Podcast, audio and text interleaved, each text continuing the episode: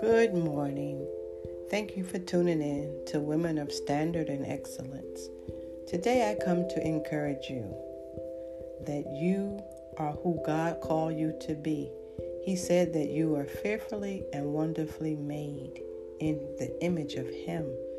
So you have to believe that the way you look, the way you talk, the way you walk, whatever you do, you're special and unique because God made you that way.